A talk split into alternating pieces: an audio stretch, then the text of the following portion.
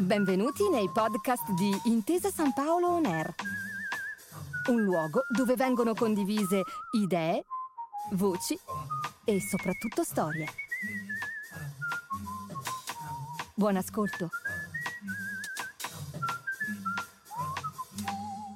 Buongiorno e benvenuti agli incontri con il sostegno di Intesa San Paolo a margine della Milanesiana 2020, ideata e diretta da Elisabetta Sgarbi. E oggi incontriamo Mario Andreose, editore, presidente della casa editrice La Nave di Teseo, una vita con i libri e con gli autori che ha raccontato in un libro di grande successo uscito per la casa editrice Bompiani, Uomini e Libri, e un racconto che continuerà questo autunno con eh, il nuovo libro di cui, di cui ci racconta. In, in cui nelle sue storie si racconta della fucina e del laboratorio editoriale, del rapporto con grandi, con grandi autori italiani e stranieri e mh, mm, piaceva partire da una suggestione, proprio da un capitolo di un suo libro che si intitola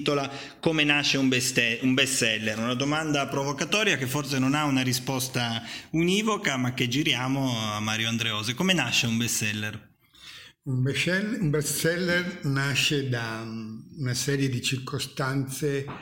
e una formula non replicabile, ognuna diversa dall'altra, di cui un buon punto di partenza è la qualità del libro. Per fortuna spesso questo ingrediente è il punto di partenza.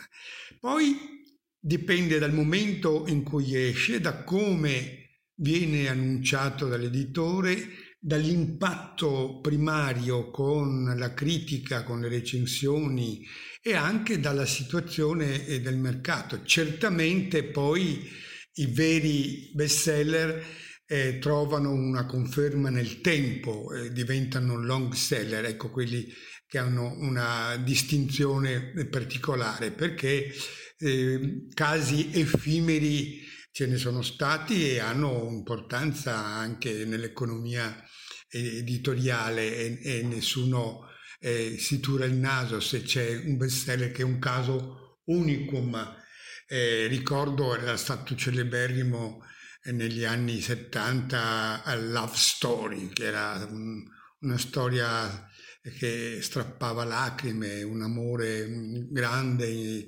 minato da una malattia inguaribile, che era stato anche un grande eh, film di successo, poi questo, l'autore non ha replicato questa, questa, questa cosa. Invece ci sono, ci, sono stati, ci sono degli scrittori che si impiantano ben bene nella... sono delle fabbriche eh, di successo quando, non so, hanno una statura eh, di King eh, di, o dei grandi giallisti americani, il nostro caro figlio. Poi ci sono e anche è nata una categoria nel tempo che si chiama literary bestseller, sono stati gli americani a definirli tali perché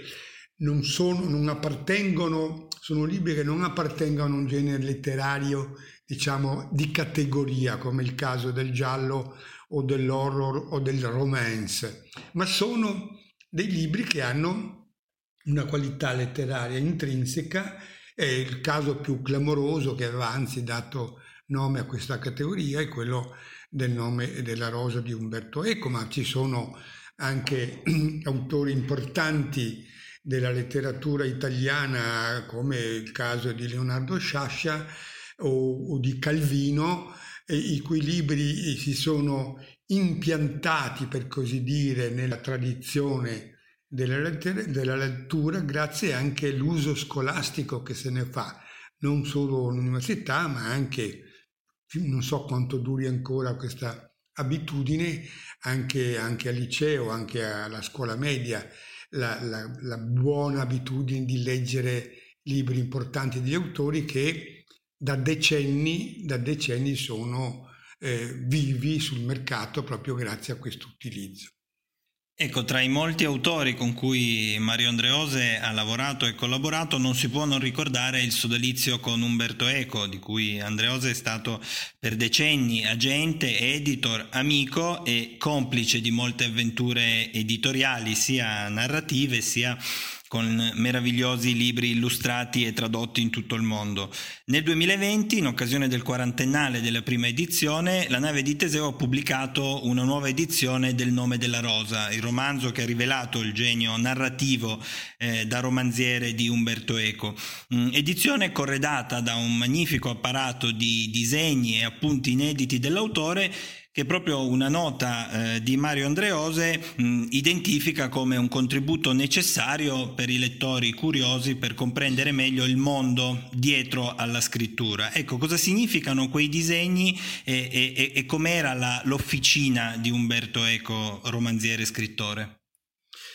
Questi disegni aveva, della cui esistenza aveva già rivelato nel testo ostile al nome della rosa pubblicato successivamente alla pubblicazione del romanzo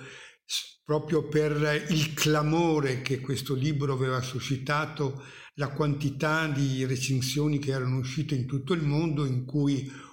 molte interpretazioni eh, andavano a ruota libera a seconda di, del, del, pensiero del critico che li scriveva. In quel momento l'autore aveva sentito il bisogno di dire la sua, che naturalmente lui era del parere che la sua più importante fosse quella del, del lettore, al di là delle recensioni. Lector in fabula un titolo di un saggio di alcuni anni precedenti in nome della rosa in cui appunto eh, sottolinea la responsabilità anche letteraria del, del, del, del lettore. Comunque aveva detto che eh, in questo testo che mh, mm, aveva lavorato parecchio prima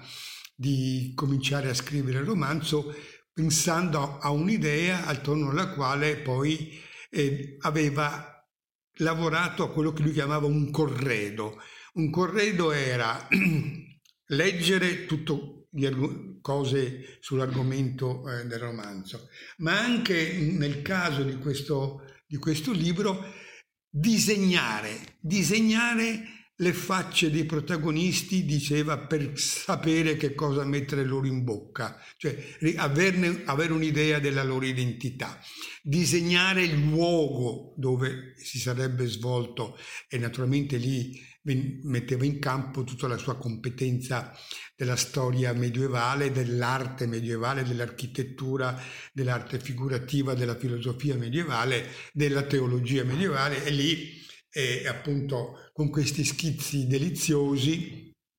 eh, ci faceva evocava il mondo nel quale avrebbe collocato il suo libro. Allora, avere l'opportunità a, a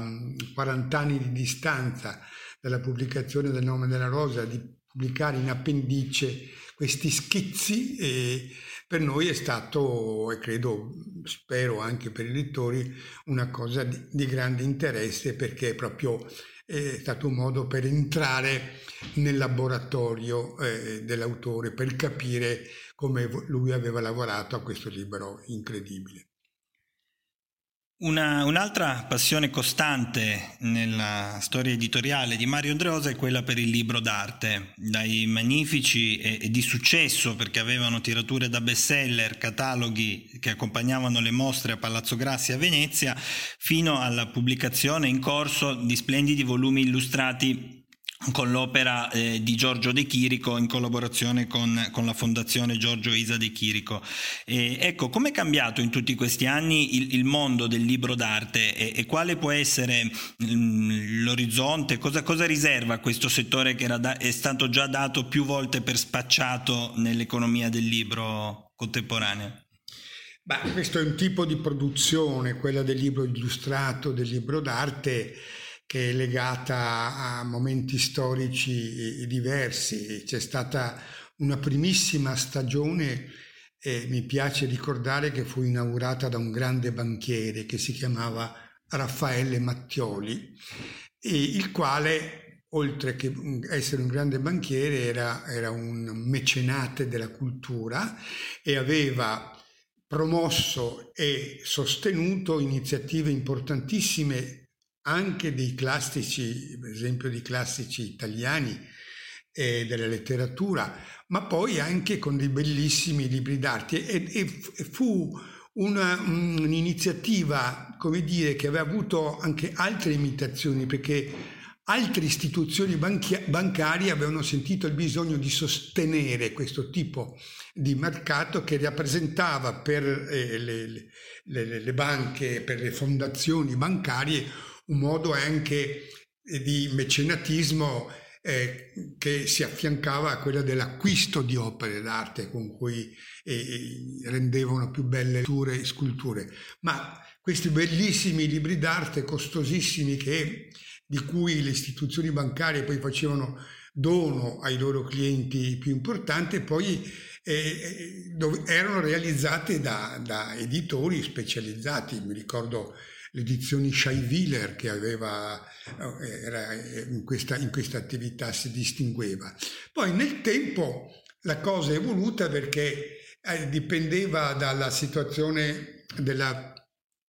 della fortuna, eh, dalla, dalla situazione economica per cui eh, ci sono state delle stagioni di eclissi e poi di ritorno e ricordava prima il, il mio intervistatore che c'è stata una stagione invece legata alla, alla, Fiat, in particolare all'avvocato Agnelli, quando aveva acquistato la sede di Palazzo Grassi, che era diventato il suo salotto internazionale di, buona, di, di pubbliche relazioni, in cui delle mostre eh, che sono rimaste nella storia erano accompagnate eh, da cataloghi eh, che erano sovvenzionati dalla, dall'istituzione del, del, museale e che eh, sono stati e sono delle opere di riferimento per i movimenti pittorici e per i pittori e gli architetti che hanno illustrato, di cui è stata illustrata la mostra relativa. Ringraziamo Mario Andreose e tutti gli ascoltatori e buona milanesiana. Grazie per aver ascoltato i podcast di Intesa San Paolo On Air. Al prossimo episodio.